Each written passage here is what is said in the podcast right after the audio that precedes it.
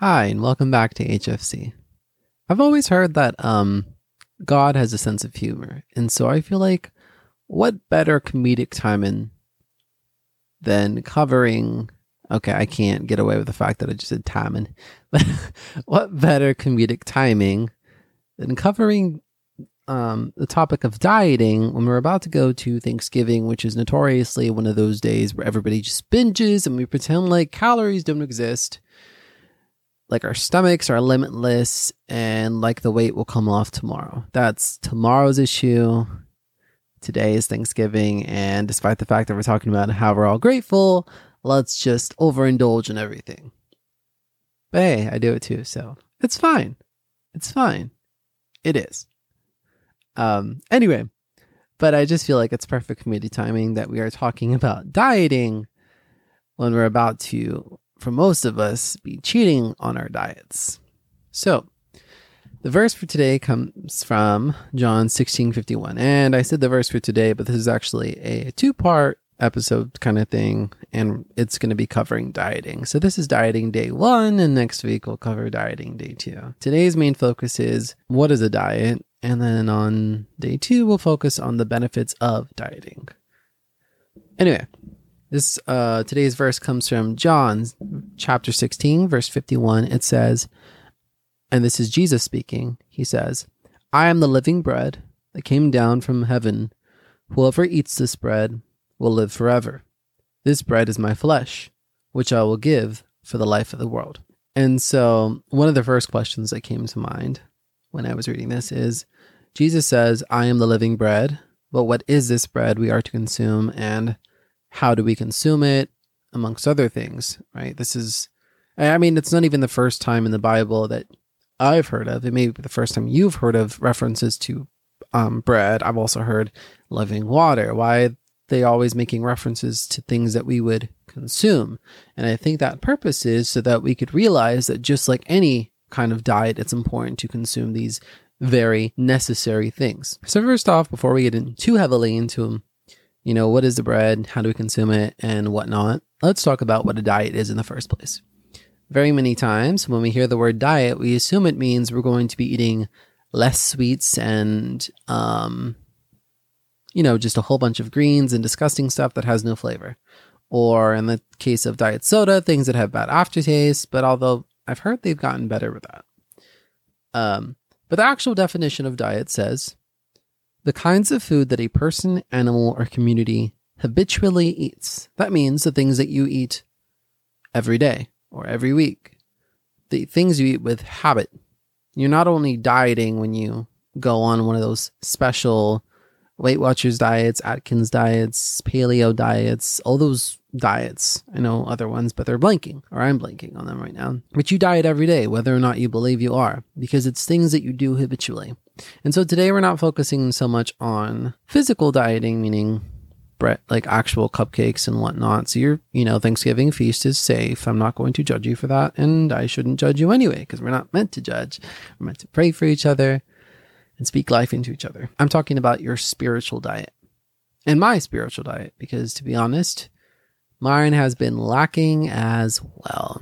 I kept wondering, why do I have so much difficulty rebuking stuff? Like, I feel like I'm doing fine sometimes, and then some things hit, and it's like, why is it so hard to fight that off? Like, why, oh my gosh, why is this sin so hard to fight off? I've been reading my Bible consistently, I've been praying, I've been worshiping, but what's the issue? Like, am I just, you know, am I not doing something hard enough? Am I like just not good enough? What is something wrong with me?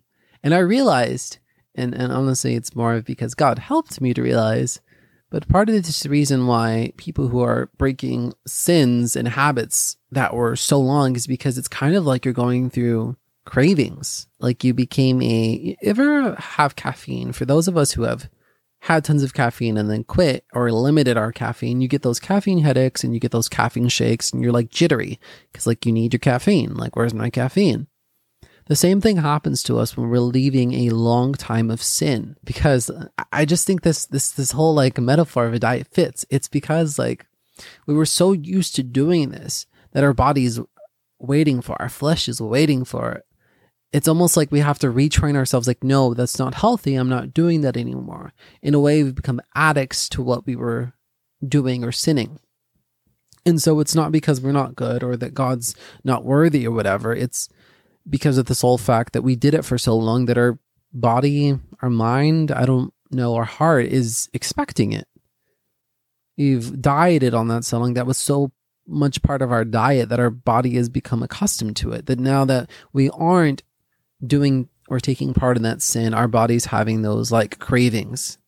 It's having those withdrawal. And you honestly sometimes experience that with God as well. Someone who has like developed really good habits, you start to like feel that pull of God saying, hey, come back. And that's only when you've developed those habits. This whole episode kind of series or 2-part series came apart because I was like, why do I still struggle so heavily with certain sins, even though I'm not taking part in them? And it's because whether or not I've taken part in them and whether or not I'm praying or reading my Bible doesn't change the fact that that was such a part of my diet, my spiritual diet for so long that my spirit almost wants it. I know it's bad, but that doesn't stop it from having those cravings because it was such a part of my life for so long. And so that kind of thing isn't going to go away immediately. You kind of have to pray and worship and have God satisfy the living water that will make you thirst no more, that kind of thing. You have to instill yourself in the Bible and whatnot so that those things become less and less and less and less, and that you become stronger in God. You need to diet. You need to have a diet that consists more of God so that way you're strong enough, you have enough energy to fight back. Before I get carried away, let's talk about what is this bread? And so to answer this question, I came upon 2 verses. I came upon John chapter 1, verse 1-5. It says, "In the beginning was the Word, and the Word was with God, and the Word was God. He was with God in the beginning. Through him all things were made. Without him nothing was made that has been made. In him was life, and that life was the light of all mankind. The light shines in the darkness, and the darkness has not overcome it." And in this verse, we begin to see what the Word is. The Word was with God, the Word was God, and then the Word is separated. Not separated in the sense of no longer part of heaven, but it's like, it's a different identity, just like Jesus and the Holy Spirit. And we'll get to how it's not different from the Trinity. But then it goes on to say, in John 1, chapter 1:14, "The Word became flesh and made his dwelling among us. We have seen his glory, the glory of the one and only Son, who came from the Father, full of grace and truth." And so in a sense, John chapter 1, those verses, talks about how the Word was with God, and then the Word became flesh, which was Jesus. And then Jesus goes on to say, "I am the living bread that came down from heaven. Whoever eats this bread will live forever. This bread is my flesh, which I will give for the life of the world." So in my mind and in my notes, I wrote a little picture, and I put the Word pointing to the flesh, which is Jesus, pointing to the bread, which again points back to the Word, because these are all the same things. So when Jesus is saying, whoever consumes of this or whoever eats this, he's saying whoever reads their Bible and consumes of this spiritually and mentally will live forever. And so it's, again, setting that requirement, the necessity of being in your Word daily. I'm kind of at fault because I previously have thought, I can just worship God and I'll read like a short little verse. I'll read my daily verse and then I'll just do 30 minutes of worship, because for me, singing is easy. I like singing. I like music, and that kind of stuff is easy for me. And God has showed me the error of my ways, and I've been spending more time reading my Bible. Has it been difficult? Yes. I've literally been so frustrated at some times that I'm like, and it's like the notes and the thoughts will pop into my head and I'm writing them, but I'm like, I just want to quit writing them because my hand gets so tired, or I'm just like so tired. I'm so fed up. I want this to be over with. And I've been working, and I've been asking God to just kind of create a hunger and a yearning for this in my spiritual diet. So what is the bread? We've answered that right now. The bread is the Word, which became flesh, which was Jesus, which became bread, which is the bread we're talking about in the verse. And so they are all the same thing. In order to take part in Jesus, the living bread, we must also take part in our living Word. Next question that came up was, this is our living bread. How do we work to include it in our diet, because again, a diet is just something that you do habitually. So this could be anything for you. This could be asking God, Lord, how can I incorporate this into my spiritual diet? Do I need to be the person who takes a lot of this? Because, you know, sometimes when you've been lacking stuff, you have to kind of consume a lot more of it. Someone who's been lacking water may need to consume a lot more. I remember I've actually had issues previously with drinking water. And as I'm saying that, I'm getting really thirsty right now. But it used to be a point in my life where I literally didn't drink anything. It wasn't that I drank soda. It wasn't that I drank coffee or anything, and I just didn't drink water. I literally did not drink anything. I would maybe go to the bathroom like once every 2 days. I was that bad. And I'm like, what do you mean you're not supposed to pee twice or once every 2 days? I was like, I thought that was convenient because I'm like, why are you guys going to the restroom all the time? That's annoying. But I would get like a soda, and I'd get like a McDonald's soda or whatever, and I'd finish like a fifth of it. Like I wouldn't even drink that much. And then I'd get like a water, and I'd drink like, again, a fifth of it. And it's just like, I was never drinking. And the only time I would ever drink was at, meals. And then even then I wouldn't finish whatever I was eating. I think the only thing that made it not so bad was that I always liked fruit. And maybe that's why I liked fruit a lot, because I was always so dehydrated. No, but I remember when I went to the hospital, the first thing they said is like, yeah, you need lots of water. So then when I was in the hospital, what did they do? They pumped me full of water, way more water than I would ever naturally consume by myself. And so and this isn't even in my notes. I'm just thinking right now, for some of us who haven't had that in our diet at first, it's going to be a lot more than before because we've been lacking it. We need it. It's like nutrients. We haven't had the nutrients. So you're taking tons of nutrients. And I can even say this before when I had issues with the lack of vitamin. I lack a lot of stuff sometimes. I'm praying about it, praying for healing and restoration, also just trying to create better, eating habits and whatnot. But I was lacking vitamin D once, and what did they do? They gave me an excess of vitamin D because I needed to catch up on the vitamin D that I was lacking. And so in the same way, when we haven't been reading our word, at first it's going to be like, yeah, you have to read your Bible a lot more because you have to create the foundation that is going to be your belief system. You have to create the habit. So not only are you going to be reading more, but it also might be that it's more difficult because you haven't had a habit installed. You're going to be actively working to create a habit. I mean, in the sense of me and my water nuking habit, again, super thirsty right now because I'm talking about it. I remember this was my third kidney stone, and I finally looked into it. They're basically like, yeah, so not only you're not drinking water, you're severely dehydrated because you're not drinking anything. And I was like mind blown. It's, looking back on it, it's kind of stupid. But at that moment I was like, what do you mean? Like, I pee still, that's fine. So I remember they told me I had to start drinking like 2 liters a day. And I'm like, are you kidding me? That's like 8 water bottles. I'm still not there, by the way. But I'm getting a little bit better. But I remember when I first started drinking it, and when I first started drinking anything, like I was just trying to make myself drink anything. At first I started with things that like I liked because I just had no thirst. And whenever I drank, I would like kind of gag on. It was that bad. Like I would sip stuff and I felt like I was drowning. Like I was overindulging, and I would feel like sick and feel nauseous. And that happened for like a month or two. Could you not? And then finally I was just drinking water, and I was sipping, and I'd finish like maybe half a water bottle a day, or not a day, during my work time. And then I'd finish one by the end of the day. I'm so thirsty right now saying this.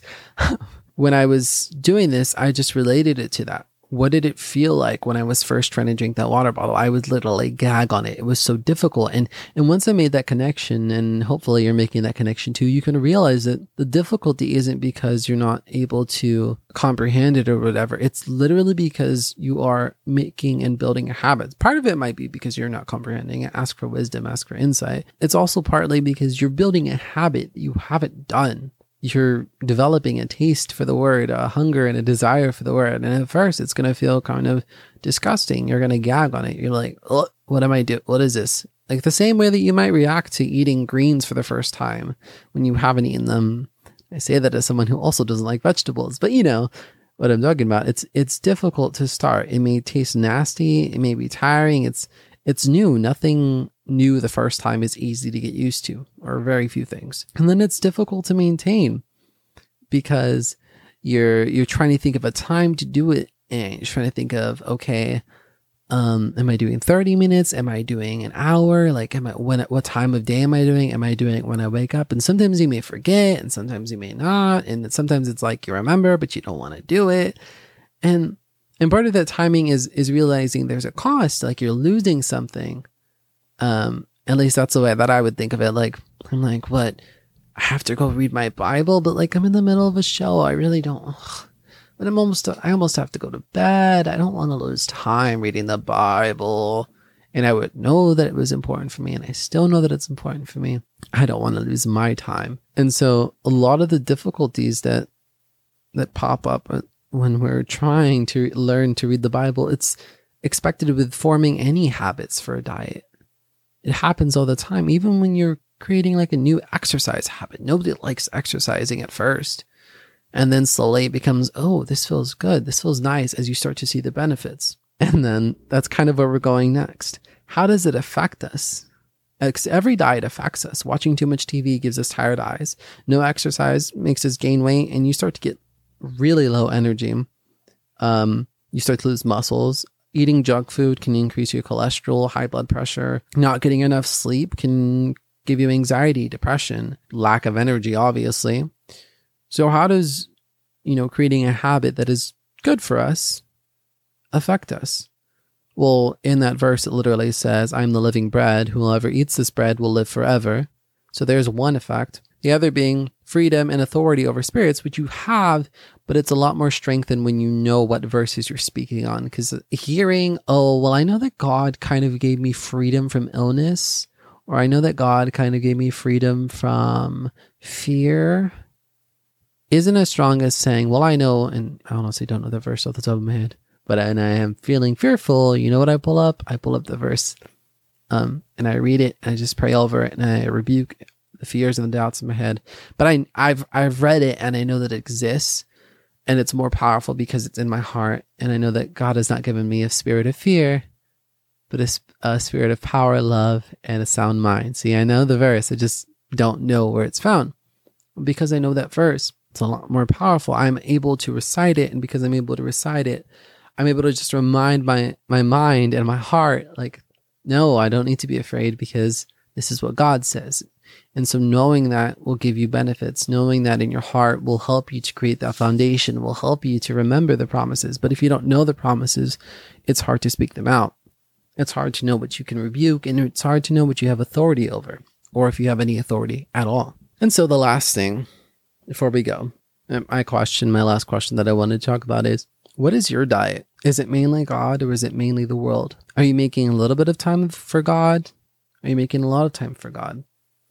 One of the questions that I asked was, how do we work to include it in our diet? That's just reading your Bible, making a time to read your Bible and pray with God.